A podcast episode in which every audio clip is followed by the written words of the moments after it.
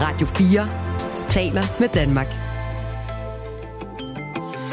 Velkommen til Radio 4 morgen. Send os en sms på 1424. Valget viste, at befolkningen ønsker blokpolitikken afskaffet. Mette vandt valget mod alle odds på ønsket om en regering over midten, og Lykke overgik de vildeste forventninger. Nu skal vi videre med langsigtede og bæredygtige reformer, og minkene må nu for altid hvile i fred, skriver Jesper L. i en sms til 1424. Spændende at se, hvilke ministerposter de helt uprøvede folk fra Moderaterne før er der også en øh, for, og det er der også en lyt- lytter, der skriver, og øh, det vender vi faktisk lige tilbage til lige om lidt, for om et øjeblik, der skal vi tale med Moderaternes gruppeformand, der hedder Henrik Fransen. Ja, det har været øh, hæsblæsende. Mette Frederiksen har forhandlet med øh, Folketingets partier i 41 dage, og kunne altså i går øh, meddele, at Danmark får en socialdemokratisk, venstre, moderaterne ledet regering. Og øh, de kommende dage bliver mindst lige så spændende. Øh, I dag kl. 12 præsenterer øh, regeringen regeringsgrundlaget. Det kan du høre her på kanalen. Vores politiske magasin Mandat sender allerede fra klokken 11 og øh, frem til klokken 1. Og der er altså også det her pressemøde bliver også transmitteret med. Og så er det i morgen, at ministerposterne bliver fordelt. Og det kan du også høre mere om her på kanalen. Det har vi mere om øh, i løbet af morgenen her, og det store spørgsmål, synes jeg jo, øh, noget af det, man skal slå ørerne ud efter og høre efter der kl. 12, det er selvfølgelig, hvad har Hvilken, hvilken, hvad, hvad var prisen på grisen, som der blev sagt i Venstre? Altså, hvil, hvad har de fået for, at de for eksempel har droppet den her øh, advokatvurdering, som øh, de jo ellers meget, meget insisterende, insisteret på under hele valgkampen? Prisen på grisen, det er den nye svisken på disken. Øh, det er øh, Søren Gade, der har introduceret det, øh, den dejlige vending til, øh, til dansk politik igen. Øhm, du kan skrive ind til os på, på 1424. Det er Michael Robach og øh, Jakob Grosen, der er på plads her i studiet. Du må altså gerne forholde dig til, synes du det er godt for Danmark, at øh, vi nu får en bred regering med de tre partier? Eller er du lidt sur? Du er velkommen ligegyldigt hvad. Godmorgen. Du lytter til Radio 4 morgen. Og nu skal vi som varslet tale med et medlem af Moderaterne, nemlig Moderaternes øh, gruppeformand, Henrik Fransen. Godmorgen. Ja, godmorgen. Jeg bliver lige nødt til at spørge dig allerførst, øh, fordi det er sådan en dag, som det er i dag. Har du telefonen åben, hvis Lars Lykke skulle ringe dig, til dig og tilbyde dig en ministerpost? Altså, jeg har altid telefonen åben, fordi det kan jo både være Lars Lykke, der, der ringer, men det kan også være sådan nogle venlige mennesker som dig, der ringer og gerne vil høre øh, omkring vores øh, nye regering. Så jeg har altid telefonen åben. Ved du, altså ved du, er, er ministerpost, har folk fået at vide, dem der skal have ministerposter, har de fået det at vide, eller er det i dag, man simpelthen øh, bliver ringet op, hvis man, øh, hvis man er på det hold? Ah, det kan jeg ikke svare dig på. Øh, det vil jeg heller ikke svare dig på. Altså nu går der jo en proces i gang, øh, som jo Lars Lykke øh, jo har ansvaret for, hvor der skal udpeges et vis antal øh, minister fra Moderaterne, ligesom der gør øh, ved Venstre, og ligesom der også gør ved Socialdemokratiet. Og øh, jeg tænker jo, det bliver spændende at høre i morgen, øh, hvordan det komplette hold ser ud. Drømmer du om at blive minister? Jeg er rigtig glad for at være gruppeformand. Øh, jeg havde jo det store privilegie at blive udpeget til gruppeformand her på, på vores første konstituerende møde. Og øh, det er ikke blevet mindre interessant, vil jeg gerne sige, at være gruppeformand, efter vi også er blevet et regeringsparti. Øh, det giver jo en hel masse muligheder i den post, så jeg er rigtig glad for at være gruppeformand. Det var et rigtigt politikersvar, det er rigtig godt, Henrik Fransen. Lad os, lad os øh, vende os øh, mod øh, sådan, øh, ikke noget, eller hvad hedder det, ikke nogen, men noget, som din øh, partiformand har sagt. Lad os snakke lidt om politik. Hvad bliver øh, Moderaternes rolle i den her brede regering? Jamen det bliver jo at øh, sammen med, med de to øvrige partier at stå for at gennemføre den politik, som jo bliver offentliggjort nu her øh, kl. 12 på, på pressemødet, og hvor øh, vi har hele vejen igennem sammen med også både Venstre og Socialdemokratiet her i forhandlingerne stået for, at vi laver øh, en reformdagsorden, en dagsorden, der sikrer det danske velfærdssamfund øh, mange år ude i fremtiden. Øh, og der bliver Moderaterne helt klart en, øh, en aktiv del i det spil, men det er jeg også sikker på, at øh, både Venstre og Socialdemokratiet gerne vil være. Nu har, vi jo bare, nu har vi jo meget hørt om, at Lars Lykkes ønske og Moderaternes ønske har været ligesom at lave en bred regering hen over midten.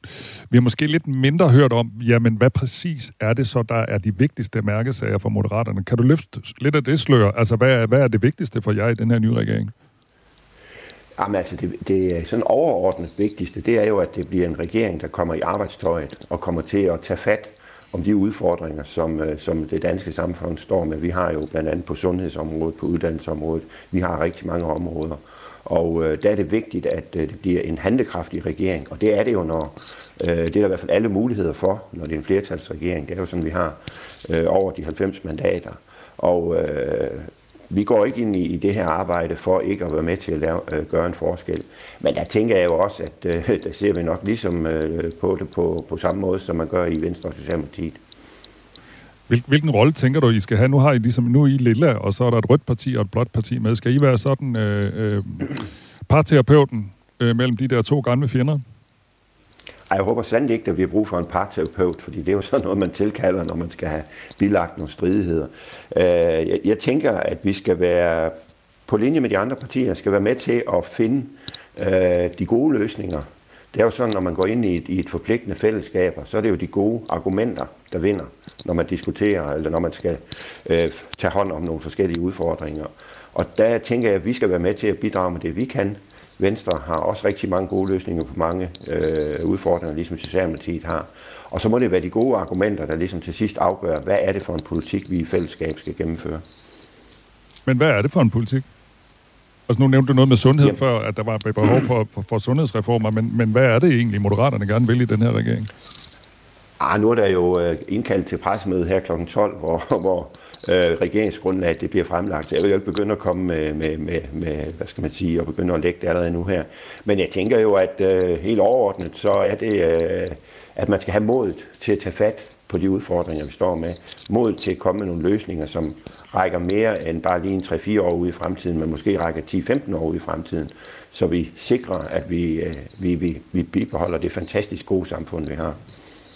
Henrik Fransen, øh, altså gruppeformand for Moderaterne og folketingsmedlem, som øh, sidder klar med telefonen, hvis der skulle øh, falde en ministerpost af. Øh, Henrik, vi har fået en sms fra en lytter, der bare lige vil gøre opmærksom på, at I jo gik til valg på et krav om en advokatvurdering af Mette Frederiksen og hendes øh, juridiske ansvar i Mink-sagen. Jeg noterede mig, at du forleden sagde, at det var et gammelt løfte. Øhm, hvordan vil du forklare det her øh, løftebrud for, øh, for vælgere på gaden? Jamen altså, Moderaterne er jo gået til, til valg på, på rigtig mange ting.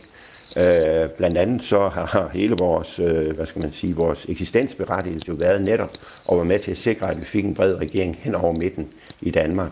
Og øh, det må vi sige, det vi lykkedes med. Øh, og jeg er også helt sikker på, at øh, når nu øh, regeringsgrundlaget det bliver offentliggjort her kl. 12 i dag på, på pressemødet, så vil man i det regeringsgrundlag kunne finde rigtig mange aftryk øh, fra Moderaterne. Så øh, noget er vi kommet igennem med, øh, noget er vi ikke kommet igennem med. Altså advokatvurdering, det må jeg sige, den, den kunne vi ikke få igennem. Men øh, til gengæld så øh, kommer vi igennem med rigtig, rigtig meget af den politik, vi er gået til valg på. Og øh, det tænker jeg i hvert fald, det er noget, vi har sagt til vælgerne, det vil vi arbejde for, og det er også noget, vi leverer på. Er det også øh, noget, der opvejer, øh, nu var det jo en forudsætning for at pege på Mette Frederiksen, at hun ville underlægge sig en øh, advokatvurdering. Det, det stod Lars Lykke fast på i valgkampen, og det er jo så det, der står tilbage som et løftebrud eller en løgn nu. Opvejer det det, at I får en masse politik igennem nu? Og der er jo sket meget øh, siden, øh, siden øh, hvad skal man sige, valg, valget øh, blev afholdt 1. november. Blandt andet er der jo tre øh, af hinanden uafhængige øh, øh, juraprofessorer, som har været inde og kigge sagen igennem og har vurderet, at der ikke vil læg folk, og, eller der er ingen grund til, det nytter ikke noget, det fører ikke til noget at lave en uafhængig øh, advokatvurdering, eller at Folketinget i gang sætter det. Og øh, det er jo også noget af det, vi har taget bestik af i den her situation, når vi øh, samtidig jo også er gået til valg på at skabe en øh, bred regering hen over midten. En regering, der er handlekraftig, en regering, der kan levere. Øh, så det, som det er med så mange andre ting, så får man noget igennem, øh, når man sætter sig ned og forhandler, og der er andre ting, man ikke kommer igennem med. Vi er til gengæld kommet igennem med vores helt store hovedønske, og det vi egentlig er sat i verden for, netop at skabe en bred regering hen over midten. Det lyder som om, vi skal blive meget klogere kl. 12, når øh, regeringen præsenterer indholdet i øh, de her forhandlinger. Henrik Fransen, du må hellere fortsætte med at holde telefonen åben, hvis der nu skulle være en ministerpost til dig. Tak fordi du var med her. Jamen, jeg har jo altid telefonen åben, så I kan bare ringe, hvis der er noget. Det er godt. Tak skal du have. 14 minutter over syv er klokken. Du kan skrive ind til os, øh, som den lytter, vi lige refererede til før, på 1424. Lytter til Radio 4 morgen. Vi har altså fået en ny regering. Det er en regering, der har flertal. Socialdemokratiet, Venstre og Moderaterne. Og det kan altså betyde, at oppositionens øh, partier kan risikere at sidde uden for indflydelse på den politik, der kommer til at blive ført i Danmark de næste fire år, eller hvor længe sådan en regering nu kan holde. Pelle Dragsted fra Enhedslisten øh, frygter netop, at øh, oppositionspartierne ikke kommer til at få nogen indflydelse i den kommende valgperiode, og han kalder regeringen for en bastard. Det lyder måske lidt hårdt, men det er lidt af en bastard-regering. Thomas Larsen er politisk redaktør på Radio 4. Godmorgen. Godmorgen. Betyder den her nye regering, at øh, de røde oppositionspartier kommer til at stå uden for indflydelse? Nej, jeg tror ikke, det kommer til at betyde, at de står fuldstændig uden for indflydelse, men de får mindre indflydelse. Det er stensikkert, og der skal man jo altså også huske på, at da Mette Frederiksen var statsminister for sin tidligere smalle regering, ja, der baserede hun den jo rent faktisk på nogle øh, røde og, og grønne støttepartier, og hvis vi også skruer tiden tilbage til 2019, da hun blev øh, statsminister første gang, øh, der kan vi jo også huske de her meget hårde forhandlinger, der var mellem Socialdemokratiet og så støttepartierne, og de fandt jo ud af at lave et øh, dokument sammen, som i høj grad blev styrende for hendes politik.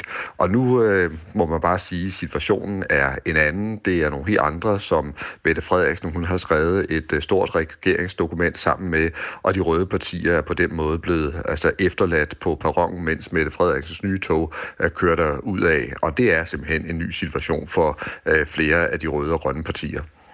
Henning Jørgensen fra Kalundborg har sendt en sms. Han skriver, hej, det gamle arbejderparti og de små partier har øh, Mette Frederiksen nu solgt til de blå for at redde sin egen bagdel. Nu bliver de rige mere rige, og de fattigere får det endnu værre. Pøj, pøj med det. Med venlig hilsen, Henning Jørgensen. Øh, Thomas Larsen, er et af de partier, som jo kunne have trukket regeringen i en mere rød retning, hvis man var til det, det var SF. Men de forlod regeringsforhandlingerne for en uge siden. Og i går, ved omkring eftermiddagstid, forlod også radikale venstre forhandlingerne, og resten af historie. Hvad, hvad kommer det til at betyde for dansk politik? Jeg tror, det kommer til at betyde det, som også vores gode lytter er inde på, at det er en ny regering, hvor Mette Frederiksen hun tager altså et øh, stort skridt øh, til højre eller i borgerlig øh, retning. Det er stensikkert, og derfor er noget af det, der bliver virkelig interessant i de næste dage, det er også at prøve at lægge mærke til reaktionerne fra Mette Frederiksens eget bagland. Der er ingen tvivl om, at hun stadigvæk har altså et meget, meget stærkt greb om, om sit parti og får stor støtte fra sine politiske kamp partifælder. Men jeg tror, der vil være en del af, altså af hendes øh, egne øh, partifælder, der vil være nervøse over det, hun har gang i. De vil være kede af, at hun på den måde samarbejder øh, i højere grad med borgerlige partier. Og jeg er også meget, meget spændt på at se, hvordan fagbevægelsen kommer til at reagere på nogle af de reformer, øh, der bliver lagt og øh, frem, og nogle af de skattelettelser, der skal gennemføres. Så man må også sige, at det her det er noget, der kommer med en, øh, en pris for, for Mette Frederiksen, og hvor stor den bliver, det kommer vi til at se i, i de kommende dage. Men det betyder i hvert fald også, at nogle af de partier, der har haft ret stor indflydelse øh, i de seneste år på Mette Frederiksens politik, altså for eksempel SF, øh, nu må til at, at finde sig i en reduceret indflydelse, og de vil slet ikke have samme øh, greb om, hvad der sker i dansk politik, øh, som de har haft de seneste år. Nej, Pia Olsen Dyr har allerede været ude at sige, at SF bliver et konstruktivt øh, oppositionsparti. Øh, og jeg noterede mig også, at øh, Maja Villersen fra Enhedslisten, som i øvrigt er med her i programmet om en øh, times tid, hun var også ude at sige, at det her det er kulsort, og det er den forkerte retning for øh, Danmark og så videre. Hvordan regner du med, at de røde partier kommer til at reagere på det her sådan som en samlet øh, rød blok? Man skal ikke tage fejl af, at de sidder tilbage med en enorm frustration. Og den tror jeg, vi kommer til at se mere af i de kommende øh, dage og uger, og måske også altså langt ind i den nye regeringsperiode. Vi skal lige huske på, at de simpelthen er blevet sat mere eller mindre på, på bænken. De har haft nogle år med meget stor øh, et direkte indflydelse på Mette Frederiksens regering. Øh, det får de ikke mere. Der er en række af de mærkesager, som de har kæmpet på, eller kæmpet for, ikke mindst på klimaområdet, som de er bange for vil øh, sådan blive sat mere øh, tilbage. Øh, og de frygter også for nogle af de øh, økonomiske reformer, der kommer til at blive gennemført i den kommende øh, tid. Så på nogle felter, der tror jeg altså i den grad, vi kommer til at se nogle røde partier, der vil gå mere til angreb, øh, som vil øh, prøve at konfrontere øh, den nye regering øh, hårdere, end, end vi har været øh, vant til her i, i de senere år. Det tror jeg især kommer til at gælde for partier som øh, Alternativet og Enhedslisten, men også til en vis grad øh, SF. Lad os lige bare lige høre et par ord fra, øh, fra Maja Villersen. Hun øh, udtalte sig til TV2 i går, hvor hun sagde, hun var bestemt ikke glad for, for den her udsigt til en SVM-regering. Så sagde hun sådan her. Nej, det kommer som sådan ikke bag på mig. Da vi selv sad i forhandlingerne forud for, at vi blev smidt ud, så var det jo meget tydeligt, at vi havde med en Mette Frederiksen at gøre, der var klar til at gå på kompromis med rigtig mange socialdemokratiske værdier, smide mange af de aftaler, vi har lavet i fællesskab ud, og lave øh, jamen, højorienteret politik for at komme i regering med Jakob Ellemann Jensen og nu også Lars Løkke Rasmussen det harmonerer ikke godt med mange af de ting, der er blevet sagt fra Socialdemokratiet i valgkampen, hvor de jo for eksempel tordnede mod topskatten og ville rigtig meget sammen med os, sagde rødt flertal, grøn fremtid. Så på den måde er det jo en kende overraskende, men øh, jeg har nu øh, godt kunne se øh, realiteterne i øjnene i løbet af de sidste par uger. Thomas Larsen, øh, flere medier erfarer, at øh, topskattegrænsen kommer til at blive hævet, blandt andet i det her, øh, den nye regerings grundlag er der ikke nogen, der vil stå i baglandet i Socialdemokratiet og være øh, mere rødgrønne end, øh, end, hvad skal vi kalde det, rød, lilla, blå? Jo, det er der. Og det er også derfor, at, øh, at det bliver nogle meget afgørende øh, døgn nu, når vi kommer til at se uh, det nye regeringsgrundlag i alle dets detaljer, og se, hvad det er for nogle reformer, som de, de lægger an til. Og det bliver spændende selvfølgelig også at se uh, sammensætningen af, af den nye regering. Hvem bliver for eksempel uh, finansminister og skal uh, stå i spidsen for den økonomiske uh, politik. Jo, jeg kan garantere dig for, Jakob, der vil være en del socialdemokrater, der vil være bekymrede og, og skeptiske over for det her. Der vil være være mange, der mener, at det grundlæggende er en, øh, en fejl, at man har vendt ryggen til resten af Rød Blok, og nu samarbejder med arvefjenden, der sidder i Venstre og skal arbejde sammen med Jakob Elm Jensen, der jo simpelthen altså ikke har bestilt andet end at gøre det klart, at han aldrig nogensinde kunne drømme om at gå i en regering med Mette Frederiksen, som han ikke har tillid til. Det er jo det, han har sagt.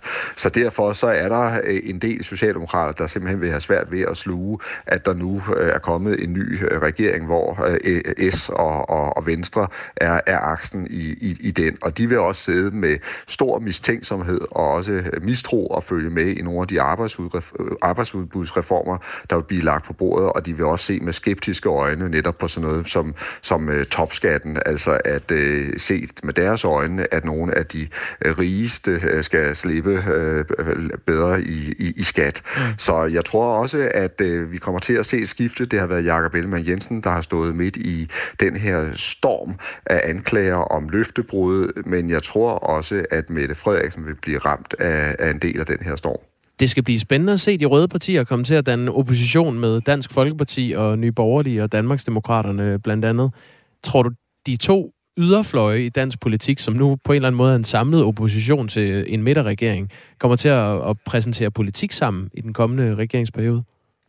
Nej, det tror jeg ikke, der kommer til at, at ske, og det kan så rent faktisk gå hen og blive den nye regeringsstyrke, øh, fordi på den måde, så er det øh, politiske Danmark jo på mange måder blevet, blevet, blevet splittet, og det her, der er blevet, der er blevet skabt en, øh, en, en, en stærk øh, midte, øh, og det bliver utroligt spændende at se, hvordan den kommer til at, at klare sig øh, fremover. Og så må man jo så til gengæld sige, at de her blokke, som vi kender, de står altså noget for pjusket tilbage, både når det handler om den blå og den røde blok, men jeg kan ikke rigtig se for mig, at det bliver i stand til at samarbejde om ret øh, meget, fordi der er det jo netop tydeligt, at de vil være øh, uenige. De vil komme til at angribe øh, regeringen fra hver sin side, men jeg tror ikke, de kommer til at lave sådan en, en samlet front mod den nye regering. Så lød det fra Thomas Larsen, som er politisk redaktør her på Radio 4. Klokken er 23 minutter over syv. Det her er Radio 4 morgen. Til Ellemann, Tak, har lige meldt mig ind i Venstre. Nu skal der styr på landet, og vi slipper for DDR-økonomi. En festdag med glynk, klynkende røde journalister. Med venlig hilsen Niels fra Djursland. Sådan lyder det altså i en sms, som vi har fået ind her på 1424. Og nu har vi Niels fra Djursland med. Godmorgen. Ja, godmorgen. Du har simpelthen meldt dig ind i Venstre. Det har jeg simpelthen. Det er jo en festdag i dag. Simpelthen. Jeg er simpelthen så tilfreds med det her. Nu er jeg godt nok en ældre mand, som er pensionist og har kræfter at være igennem sygehussystemet og oplevet, hvordan det simpelthen bare trænger til en ordentlig omgang. Så nu kan jeg se frem til, at mine børnebørn og så videre, der er økonomi til, til der kommer til at være økonomi, så de har et fremtid i Danmark. Det bliver simpelthen skønt. Du er meget optimistisk. Hvad, hvad plejer du, øh, du siger? Ja, det er jeg da. Det er jeg da. Alene det, at Nikolaj Vammen og Dragsted ikke kommer til at bestemme, hvordan det her land skal køres i sink. Det bliver da fantastisk. Men du er med på, at Nikolaj Vammen formentlig stadigvæk øh, også, også bliver minister i, øh, i en ny Nej, regering? det gør han så ikke jo. Det gør han jo ikke jo. Altså, vi kender, nu har jeg jo tilknytning til Aarhus, ikke også? Der smadrer han jo Aarhus' økonomi med 29.000 kroner for hver time, han var borgmester. Så det har Mette, det har Mette Frederiksen jo fundet ud af, at ham som økonomiminister, det duer jo ikke for Danmark. Nu- Så derfor så har han jo fundet nogle andre legekammerater. Så har hun jo fundet nogle andre legekammerater nu. Så det bliver simpelthen altid. Nå, du kan ikke, jeg kan ikke gå ind i de der tal, du har for Aarhus, men jeg, jeg, jeg tør Men godt... det kan, jeg, det kan jeg roligt fortælle dig. Ja, men det- det... det. Aarhus, de lider stadigvæk under, at Nikolaj Vammen, han satte økonomien over styr i byen. Jeg, jeg tror, men øh, jeg er jo ikke nødvendigvis... jeg ved, nej, men jeg ved, det Okay. okay. godt, hvad du tror. Vi ringer til dig i morgen, øh, hvis, øh, hvis, I morgen? Nikolaj, hvis øh, Nikolaj Vammen øh, er på ministerholdet. Jamen, han er ikke økonomiminister. Altså, han har jo lige været finansminister han er, ikke, han, er i... ikke, han er ikke finansminister. Øh, Niels, Det han har, jo- han har jo lige været finansminister i den seneste periode, og økonomien går sådan Jamen, det set okay han i det her igen. Det bliver han jo ikke igen. Det kan jeg godt garantere dig. Jamen, hvor ved du det fra? Jamen, det er da sten. Jamen, altså, det er jo fordi Mette Frederiksen, hun slår, slår jo ind på en økonomisk politik nu, som er ansvarlig. Og det går altså ikke med Nikolaj Vammen. Jeg vil faktisk sige til dit forsvar, Niels, jeg sidder og googler ja. Ja. her, mens vi taler med dig. Øh, Kommunen.dk, det danske Ja. kommunale medie, havde historien i 2011 om, at Aarhus mistede 39.000 kroner i timen under Nikolaj Ja. Vammen som borgmester. Okay. Så Yes. det er faktisk højere end de 29.000. Ja, det tænkte jeg sgu nok. Det er endnu værre, men de lider jo, Aarhus, de lider jo simpelthen under det stadigvæk. Men du kan altså har godt forberede dig på... nødt til at sælge.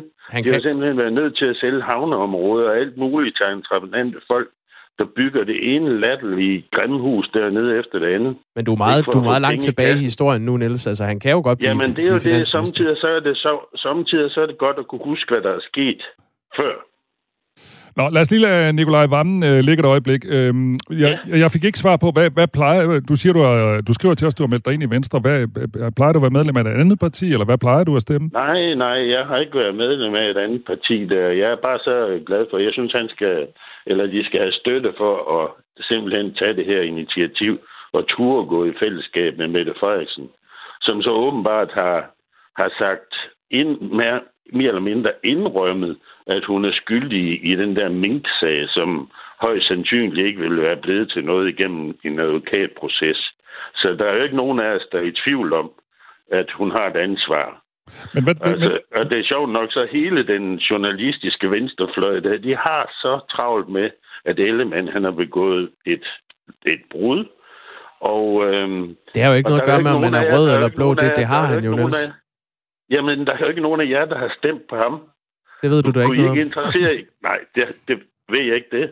Nej, det er rigtigt, det er du ret i, men det er jeg ret sikker på. Men du er ikke interesseret i, hvad Mette Frederiksen hun giver køb på. For, for, Det kan du tro, for jeg er, men, men mennesker. det, det, når, man, når man har stået og tordnet, det vil man aldrig gøre, og så gør man det præcis efter et valg, så er det en journalistisk opgave at følge op på det. Er du ikke enig i det? der er noget, der hedder, at hvad får du for det, du ligesom giver slip på, ikke også? Du giver slip på noget, som landet i princippet ikke vil have noget som helst ud af. Det landet får noget ud af, at det er, at vi får styr på vores økonomi og vores sundhedsvæsen og hele, altså hele det offentlige system, som trænger til en grundig revision. Og det kommer til at ske nu.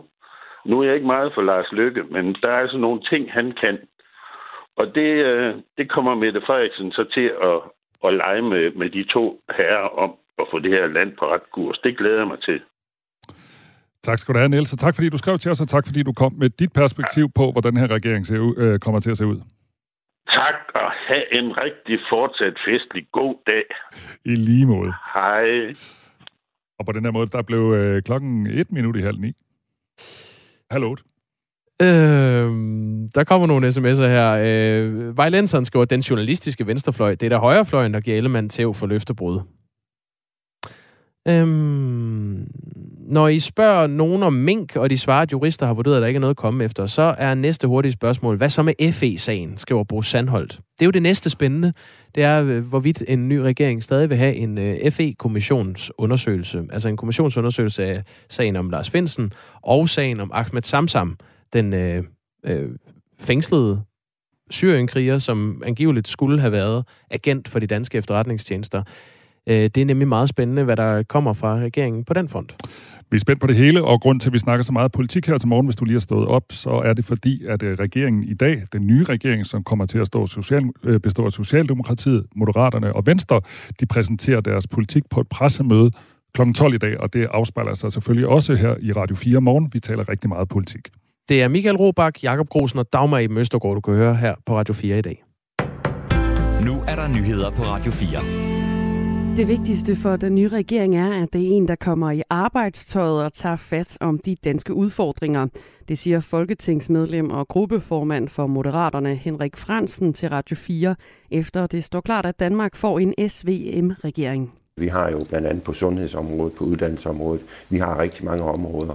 Og øh, der er det vigtigt, at øh, det bliver en handekraftig regering, og det er det jo, når øh, det er der i hvert fald alle muligheder for, når det er en flertalsregering. Henrik Fransen vil ikke løfte sløret for regeringens politik, men henviser i stedet til pressemødet i dag kl. 12, hvor Socialdemokratiets Mette Frederiksen, Venstres Jakob Ellemann Jensen og Moderaternes Lars Lykke Rasmussen præsenterer regeringsgrundlaget. Allerede før grundlaget præsenteret, så er, præsenteres, så er der dog blandede reaktioner på den nye regering fra partierne på Christiansborg. De tidligere støttepartier SF og Enhedslisten er skuffet over, at Socialdemokratiet ikke bruger det røde flertal, der ellers landede efter folketingsvalget. Enhedslistens Pelle Dragsted er kritisk over for rygterne om den nye regeringspolitik. En politik, som vil øh, give øh, skattelettelser til de mennesker i vores samfund, som har allermest øh, som vil efterlade fattige familier endnu fattigere end i dag, øh, som vil svigte øh, på de øh, grønne ambitioner, som ellers øh, man gik til valg på og snakkede om rødt flertal, øh, grøn fremtid. Så øh, det er, altså det lyder måske lidt hårdt, øh, men det er lidt af en bastard-regering. Hos konservative er Per Larsen dog mere positiv. Konservative vil nemlig forhandle konstruktivt, siger han til Radio 4. Vi er jo borgerlige stemmer, der arbejder, og vi går ind øh, på banen og prøver på at påvirke øh, politikken i, i, i den retning, som vi synes er fornuftig, og det vil vi også gøre øh, i forhold til den nye regering, der kommer. Også Dansk Folkepartis gruppeformand Peter Kofod ser frem til at samarbejde med den nye regering. Vi kommer til at være en konstruktiv opposition, og vi kommer til at byde os til over for regeringen. Vi vil gerne være med til at lave lovgivning og lave aftaler, der trækker Danmark i den rigtige retning. Der har været eksplosioner i den centrale del af Kiev i Ukraine her til morgen. Det oplyser hovedstadens borgmester Vitali Klitschko ifølge Reuters. Han siger desuden, at 10 iransk producerede droner er blevet skudt ned af det ukrainske missilforsvarssystem. Og eksplosionerne de skal være sket i den gamle del af Kiev, hvor der ligger flere kendte bygninger, som f.eks. Sankt Sofia-katedralen.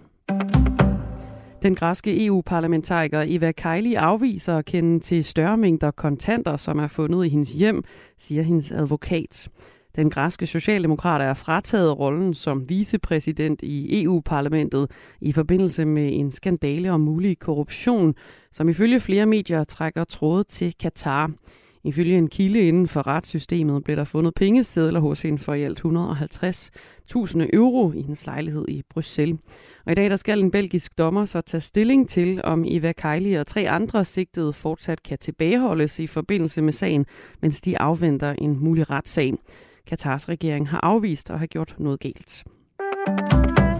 Netflix-serien Harry og Meghan har slået rekord for flest seertimer for en dokumentar i den første uge. Seerne har siddet med øjnene limet til skærmen som aldrig før, siden de tre første afsnit udkom i torsdags. Serien er nemlig blevet set i flere end 81 millioner timer. De næste tre afsnit de kommer i overmorgen. Spredte sne eller sludbyer mange steder, stedvis med lidt sol indimellem. På Bornholm holder det tørt med nogen sol. I eftermiddag over den vestlige del af landet kommer der en del sne og sludbyer. Temperaturen lander mellem 2 graders frost og 3 graders varme, og vinden den bliver svag til frisk mellem syd og vest. Du lytter til Radio 4 morgen. Husk, du kan skrive en sms til os på 1424. Og det er der mange, der har gjort. En af dem lyder sådan her, og den er fra Rasmus.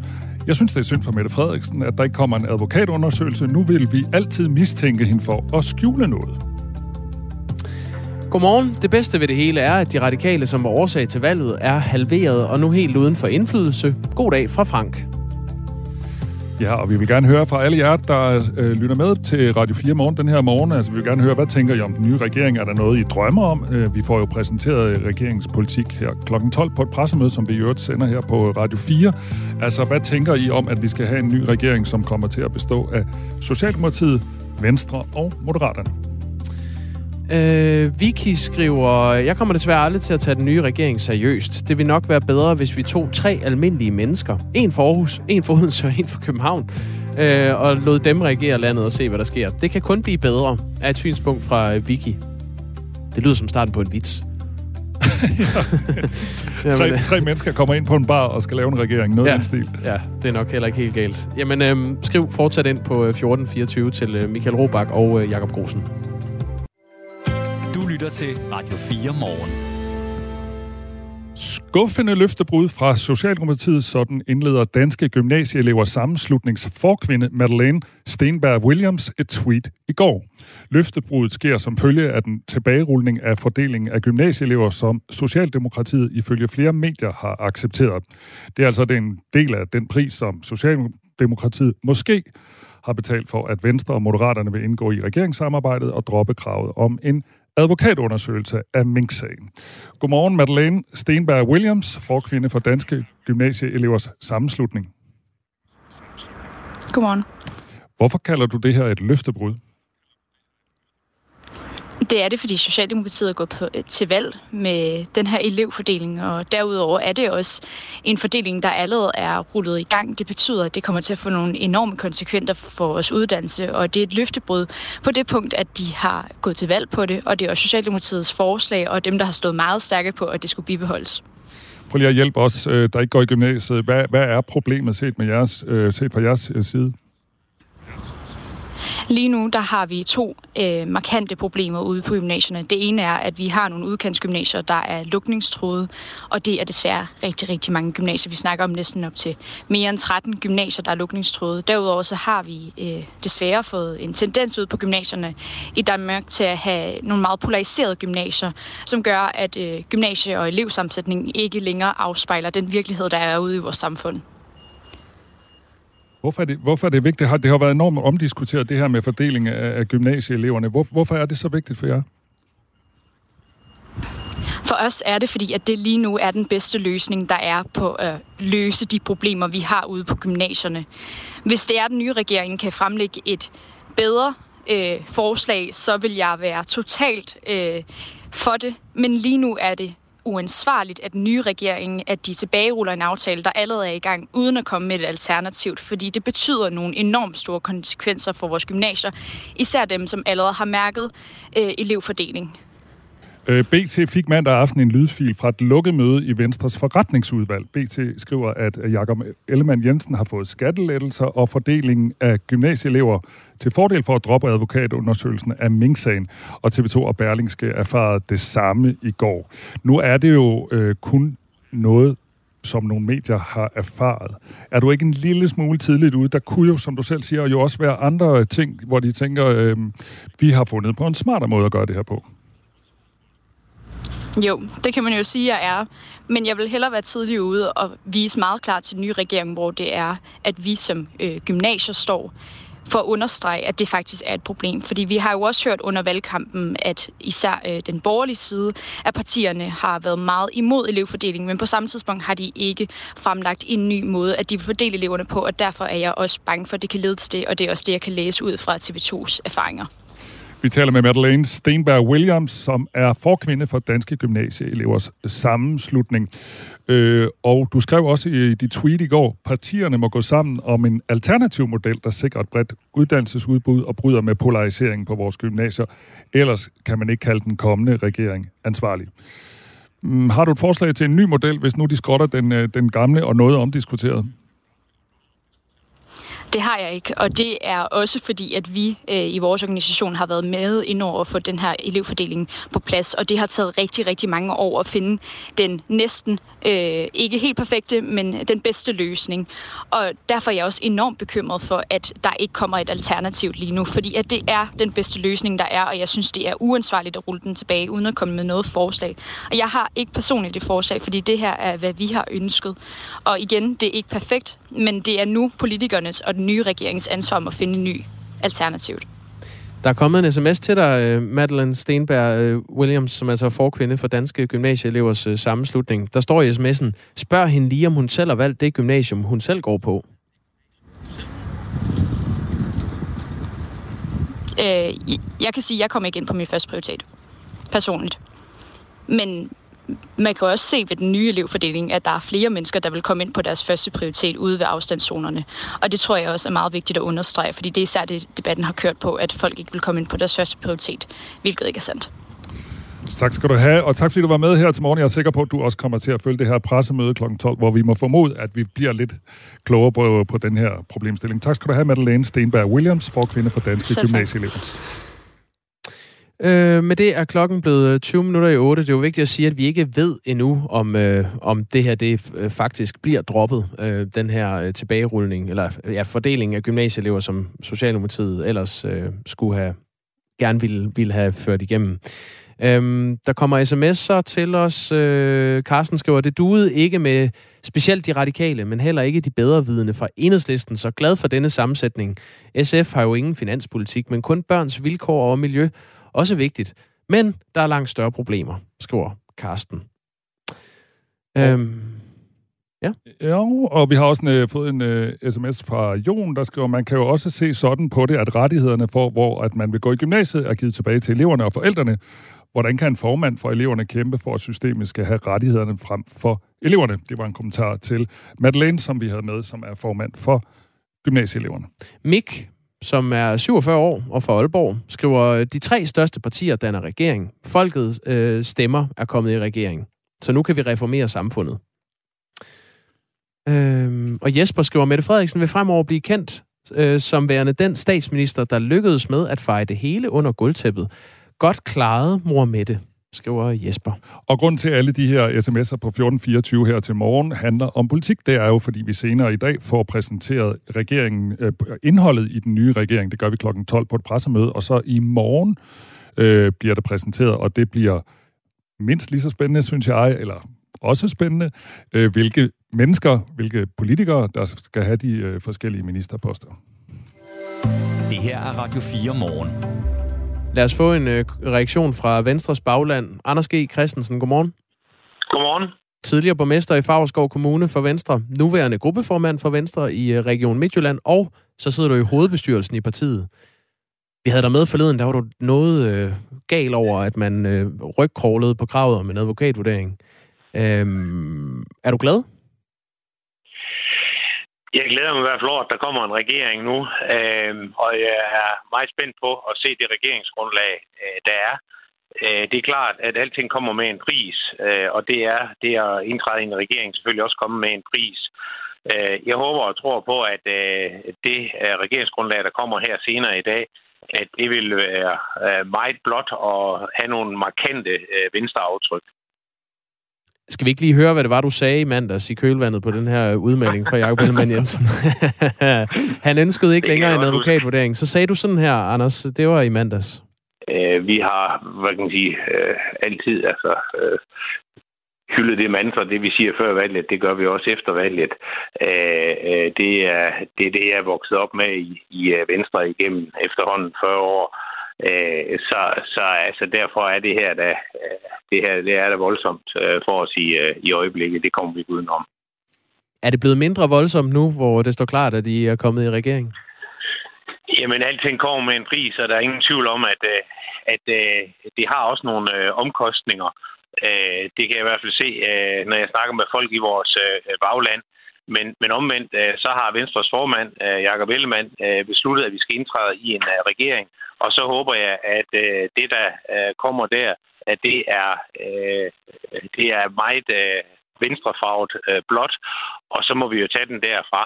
Men øh, jeg vil da sige, at bekymringen er der stadigvæk, og, og øh, der er der også noget reparationsarbejde, der skal, der skal laves i, i Venstre bagefter. Men, men lad os nu glæde os over, at der kommer en regering, og forhåbentlig med et øh, godt blot øh, regeringsgrundlag.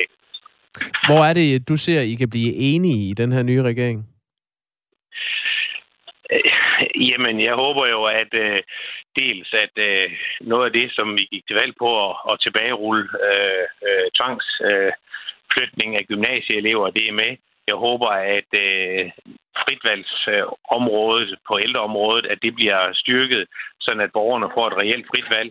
Og så håber jeg også, at der er en, øh, et, et, et stærkt øh, sundhedsfokus, fordi det er der brug for, og at vi så også fortsætter arbejdet med den 10-årige psykiatriplan. Hvor er der udfordringer? Jamen, det er klart, at øh, der kan jo blive på den øh, økonomiske politik, uh, fordi der ser Venstre og Socialdemokratiet alt andet lige uh, forskelligt på det. Uh, og så kan der selvfølgelig også blive uh, udfordringer, når man skal lave reformer, uh, arbejdsmarkedsreformer, som skal række 10-15 år uh, frem. Uh, der står vi måske også på, på to forskellige standpunkter. Men uh, nu vil jeg glæde mig til at, at, at læse regeringsgrundlaget øh, øh, lidt senere her i dag, og håber, at øh, det er en, øh, en god venstre julegave her øh, lidt før tid. Ekstrabladet erfarer, at der kunne være tale om, øh, at øh, topskattegrænsen bliver hævet. Der er kilder, der taler om, at den kan blive hævet i et niveau, der ligger på omkring 100.000 kroner. Altså, at den bliver, bliver højere. Øh, så er der også en ændring på vej i beskatningen i forbindelse med generationsskifte i familieejede øh, selskaber, angiveligt. Det er jo også noget, du er glad for at høre, tænker jeg. Så er der også en, øh, en lettelse af selskabsskatten på omkring et procentpoint, øh, rapporterer børsen. Er det sådan nogle ting, som øh, du mener er, er god øh, blå politik at få igennem? Det er også god øh, blå politik at få igennem. En hævelse af topskattegrænsen, den vil øh, øh faktisk komme øh, medarbejdere, som øh, står på øh, fabrikker og også øh, i sundhedssektoren, øh, sygeplejersker, som gør en ekstra indsats, øh, læger, der gør en ekstra indsats. Øh, så det er helt sikkert øh, positivt, og også det, at det bliver lettere generationsskifte. Men jeg håber også, at der er, der er andet med end, end bare skattepolitik. Jeg håber også, der er, der er noget på øh, sundhedsområdet og øh, også på, øh, på psykiatriområdet. Der er flere, der skriver, øh, Anders G. Christensen, mens vi taler med dig, øh, at øh, du hører til det venstre, som man ikke ved, hvor man har. Der er flere, der gør opmærksom på, at du også har ændret mening. Nu spillede vi klippet med dig fra i, i mandags. Det går hurtigt i politik, det vil jeg også sige. Hvad, hvad, hvad, hvad er dit forsvar? Jamen, øh, øh ja, det går hurtigt i øh, øh politik. Øh, som jeg også sagde, alting kommer med en pris, og, og, og øh, Jakob Ellemann har selvfølgelig vurderet, at øh, det øh, regeringsgrundlag, der kommer nu, at øh, det er øh, noget, som Venstre kan øh, se sig ind i. Øh, der er også hele CO2-problematikken i forhold til, øh, til landbruget. Øh, men selvfølgelig, altså, øh, jeg er helt med på, hvad jeg også sagde for, øh, for nogle dage siden, øh, og det bekymrer mig selvfølgelig stadigvæk, fordi at, at det slider alt andet lige øh, på, øh, på troværdigheden, når man, når man øh, ændrer øh, så markant øh, synspunkt. Men omvendt, så må man jo også øh, læse det øh, politiske landkort og, og se, hvad der er fremkommeligt. Så lyder det fra Anders G. Christensen. Tak skal du have. Tak lige måde. Tidligere borgmester i Favrskov Kommune for Venstre, nuværende gruppeformand i Region Midtjylland og medlem af hovedbestyrelsen i det nye regeringsparti. Lytter til Radio 4 morgen. Og fra Venstres bagland skal vi nu til Socialdemokratiets bagland. Leif Luxhøj Pedersen er kredsformand for Socialdemokratiet i Lyngby Torbæk Kommune. Godmorgen. Godmorgen. Vi talte også øh, sammen om en mulig regering med Moderaterne og Venstre i går. Nu er det så en realitet. En realitet. Hvordan har du det med det? Jeg skal lige vende mig til det måske i virkeligheden. Jeg kender jo som sagt stadig ikke et regeringsgrundlag, men sådan rent mentalt skal man øh, lige vende sig til det. Måske i virkeligheden ikke så meget ved at være sammen med Venstre. Mentalt har det faktisk allersværst i virkeligheden ved at forestille sig, at man skal være i regering med Lars Løkke. Men stadigvæk bliver man jo nødt til at sige, at der er siddet tre partiledere og lavet et grundlag, og hvis de kan være professionelle, så må vi jo i baglandet også være professionelle. Men mentalt er det lidt svært ved Lars Løkke. Han har jo ligesom været den, der har lavet øh, meget, hvad skal man sige, meget lovgivning, som Socialdemokratiet har haft det meget, meget svært ved. Ikke for at nævne kommunalreformen, som han jo lavede med snæver flertal. Men man må også sige, Lars Løkke har vel også erkendt, at snæver flertal ikke holder i længden. Men mentalt skal man lige vende sig til det, uden jeg har set grundlaget. Og det, og det er, fordi, er, det, er det også fordi, han ligesom i mange år har været øh, Socialdemokratiets hovedfjende, og nu er I øh, på vej i, ind i soveværelset med ham? Ja, det, det er det jo. Altså, som vi snakker om i går, så har man, ændrer man måske i virkeligheden den måde, man laver politik på, hvis man kan lave det hen over midten. Men det er klart, Lars Løkke har jo været vel i virkeligheden Socialdemokratiets allerstørste modstander. Det skal man vende sig til. Der er meget, man skal vende sig til, tror jeg, som socialdemokrat, øh, socialdemokrat lige for tiden, måske sikkert også øh, som venstremand.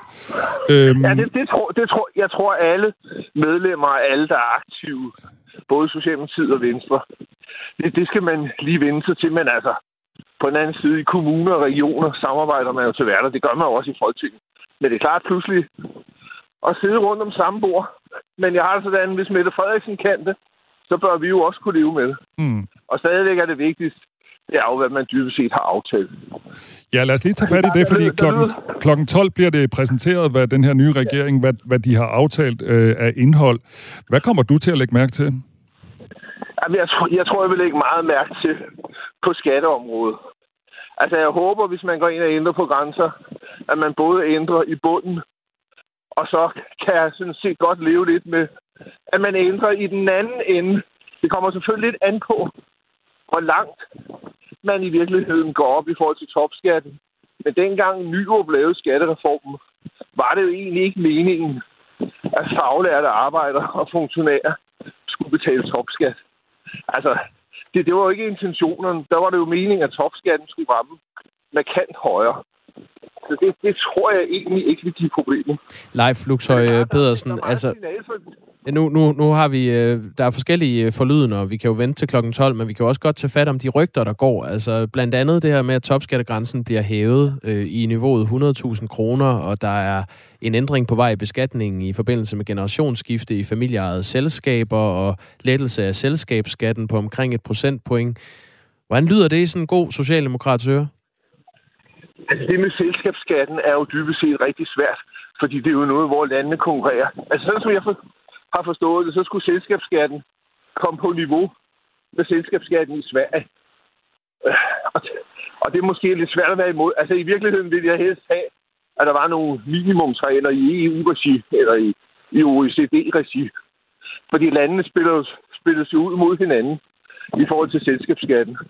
Og hvis, hvis vi ligger på niveau med Sverige, øh, det giver nok ikke de store problemer. Men det er klart, at der er en social profil. Altså, der er jo mange andre områder i et regeringsgrundlag, hvor man kan blive overrasket. Altså, jeg er da meget spændt på, hvad der sker på hele, altså, hele sundhedsområdet, altså hospitaler og, og det nære sundhedsvæsen. Der har Socialdemokratiet jo været meget uenig med Lars Løkke. Men, men jeg ved ikke, hvem der har skrevet mest i de afsnit.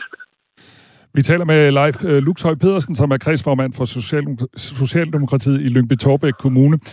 Øh, Leif Luxhøj, de seneste dage, der har Venstre fået virkelig meget røg for det her løftebrud i forhold til, at de ikke længere kræver en advokatvurdering af Mette Frederiksen. Og for at de ligesom skulle trække det tilbage, så er der jo en forventning om, at de har fået en hel masse politisk indhold. Kan du, kan, du, kan du være bekymret for, at den her regering bliver mere blå, end den bliver rød? Jeg tror først og fremmest, det bliver en midterregering, og så må man jo sige, den der lidt diskussioner om, om blå og rød. Altså, Socialdemokratiet har jo altid været et stort parti, der har ligget i midten, men det er klart, når man skal lave skattepolitik med de borgerlige, så er det jo nogle andre ting, end hvis man kunne lave det med den anden side. Men det er jo, på, det er jo ikke rigtig realistisk. Man har jo normalt ikke lavet skattepolitik med snævre flertal. Altså. Men det er klart, der, der bliver der noget blåt. Det vil jo være mærkeligt, når der er to blå partier med. Tak skal du have, Leif Lux Høj Pedersen, kredsformand for Socialdemokratiet i Lyngby Torbæk. Øh, Kommune, ja. have en god dag. Ja, god dag. Hej. Lige måde, hej. Leif Luxhøj øh, på farten, altså fanget her i Radio 4 morgen. Øhm, der er en, der skriver her, jeg glæder mig til, at de tre partiledere i den nye regering begynder at skændes indbyrdes. Det er jo også en form for underholdning. Altså, det er jo det, der bliver virkelig, virkelig spændende, fordi det, det Leif Luxhøj Pedersen her sagde, er jo også interessant. Det der med, at tidligere hovedfjender nu sidder ved det samme bord, ligger i den samme seng, og jeg tænker også, når vi for eksempel hører fra ungdomspartierne, øh, eller øh, partiernes ungdomsorganisationer, så har de jo også ekstremt svært ved at forstå det her, der er ved at ske, at, at det, der har været hovedfjend, jo specielt for Venstre og Socialdemokratiet, nu lige pludselig, nu skal de stå arm i arm, og der bliver, det bliver jo også altså interessant at se Mette Frederiksen stå mellem Ellemann øh, og Lykke foran øh, Amalienborg, når regeringen bliver præsenteret. Altså, det er jo helt, helt nye streger, der bliver tegnet, øh, tegnet i dansk politik. Og jeg, det slår mig også, når vi nu hørte ham her, Socialdemokraten. Altså, jeg tænker også, lige pludselig så begynder de at, at lyde en lille smule som venstrefolk, nogle af de socialdemokrater, vi taler med. Ikke? Altså, de synes måske, nå, men selskabsskatten, det går da nok, og topskatten kan vi da også godt pille på. Det er meget interessant. Jeg så, at øh, Anna Midgaard Christensen, som er analysedirektør hos øh, Voxmeter med speciale i meningsmålinger, altså analyseinstituttet Voxmeter, som øh, plejer at lave meningsmålinger, hun var også i vildrede. Hun skrev ud på Twitter i går, hvad, hvad, hvad gør vi nu? Altså, hvordan skal vi opgøre det? Skal man stadig kigge efter rød og blå blok, eller er det oppositionen over for regeringen? Jeg tror, vi skal alle sammen til at, at tænke nyt. 5 minutter i 8. Du lytter til Radio 4 morgen. Thomas Larsen er politisk øh, redaktør her på øh, Radio 4, og øh, vi har lige fået dig ind igen, Thomas. Godmorgen igen. Ja, godmorgen igen. vi har fået en sms fra en lytter, der hedder Tommy Højgaard, som siger, hvorfor taler man egentlig om en flertalsregering? Han kan kun tælle, tælle til 89. og det er jo rigtigt nok. Altså, de, tre partier har til sammen 89 mandater. Socialdemokratiet har 50, Venstre har 23, og Moderaterne har 16. Det giver 89. Øh, man plejer jo at sige, at man skal tælle til 90 for at have flertal. Hvordan er det lige, det hænger sammen? Jamen, det er fuldstændig uh, rigtigt, og vi har jo netop alle sammen lært, at det handler i politik om at kunne øh, tælle til de her gyldne 90 mandater, fordi så er alting på plads, og råder man over flertal og kan navigere, og pludselig så står vi altså med den her nye øh, regering med de 89 mandater, uh, og som de facto er en, en flertalsregering, og derfor også altså, står med en betydelig magt og vil kunne få sin politik igennem fremover alene, hvis den virkelig uh, vil det, og, og vil kunne køre hen over Folketinget. Og forklaringen er simpelthen, at uh, de de øh, nordatlantiske mandater, som ligesom er, er med i, øh, i ligningen her, de blander sig øh, udenom dansk indrigspolitik normalt, og så er det faktisk i sidste ende nok for regeringen at have de her 89 mandater. Altså resten af Folketinget kan ikke komme op og matche det. Og det bliver jo altså virkelig interessant, Jakob, så også at se, altså i hvor høj grad den nye regering vil bruge sine nye store muskler til at få sin politik igennem, eller om den altså også vil forsøge at få de øvrige partier partier inviteret med ind i, i et samarbejde og, og skal vi sige på, på kryds og tværs øh, få involveret både de øh, blå og de øh, røde partier fremover. Det var forklaringen. Tak skal du have, Thomas.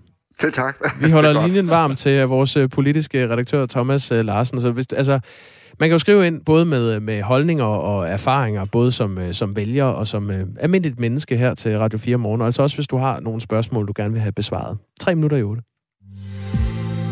Lytter til Radio 4 morgen. Jeg var også, du var på Twitter, øh, nævnte du lige for et øjeblik siden. Jeg har også lige været lidt på Twitter her til morgen og lige se, hvad skriver nogle af de politikere, der ikke kom med i, øh, i den her regering. Franziska Rosenkilde fra Alternativet skriver, vil Mette F. virkelig stå i spidsen for Danmarks mest klimanatur-ignorerende regering midt i et klimakollaps? Vil hun virkelig prioritere forsvar, landbrug og cement over udsatte familier? Hvis hun stadig er grøn, før hun er rød, vil jeg nøde møde hende sort, skriver altså Franziska Rosenkilde fra Alternativet. Der er ikke lagt op til, at Alternativet på den måde bliver et støtteparti til en øh, midterregering. Og så øh, vi kan også lige tage Pelle Dragsted, øh, som også altid er meget aktiv på Twitter. Han skriver, den der forklaring om, at det, vi får, at det er fordi, vi står over for kriser, at der skal dannes en ny regering med højrefløjen. Hvorfor? Det rødgrønne flertal førte Danmark trygt gennem den seneste krise. Netop i krisetider er solidaritet afgørende. Det får Socialdemokratiet ikke med højrefløjen. Det var altså Pelle Dragsted, som også er med i, eller som er med i enhedslisten, en af de partier, som altså ikke kommer med i regeringen. Og lad os lige tage Ola Pia Olsen Dyr, som har skrevet mange ting på Twitter, men lad os lige tage, hun har en lille appel. Og så bare lige et ønske for mig. Det er jo tæt på jul, skriver hun.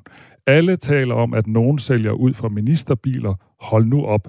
Vælg over at kritisere det politiske indhold, for det er jo det, det handler om. Altså, hun appellerer til, at vi ikke alle sammen går rundt og siger, alle politikere er til salg for ministerbiler. Den synes jeg lige vil lade hænge lidt.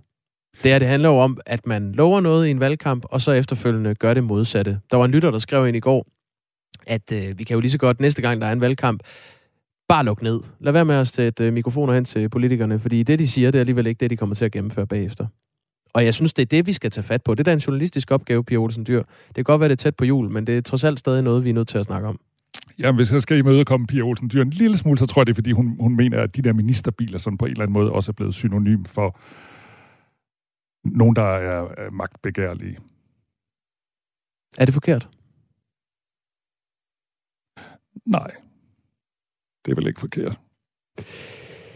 Jeg er forvirret, skriver Kasper Hagedorn. Hvad er op og ned øh, med den advokatundersøgelse? Ham fra Venstre sagde, at de havde tre uvildige juraprofessorer til at kigge på, og der var intet at komme efter, imens Nye Borgerlige siger noget andet. Hvem har ret? Det er et, faktisk et rigtig gode spørgsmål, Kasper Hadorn. Det var tre juraprofessorer, som af egen kraft havde øh, kigget på Mink-kommissionens beretning, og i begyndelsen af november udkom med et notat om, at øh, der var altså ikke noget øh, grundlag for en rigsretssag. Men der er også øh, nogle advokater, der har blandet sig i øh, debatten, som mener, at det er der. Men det finder vi ikke ud af. Det finder vi aldrig ud af, men vi ved til gengæld, at klokken er blevet 8. Det er tid til nyheder.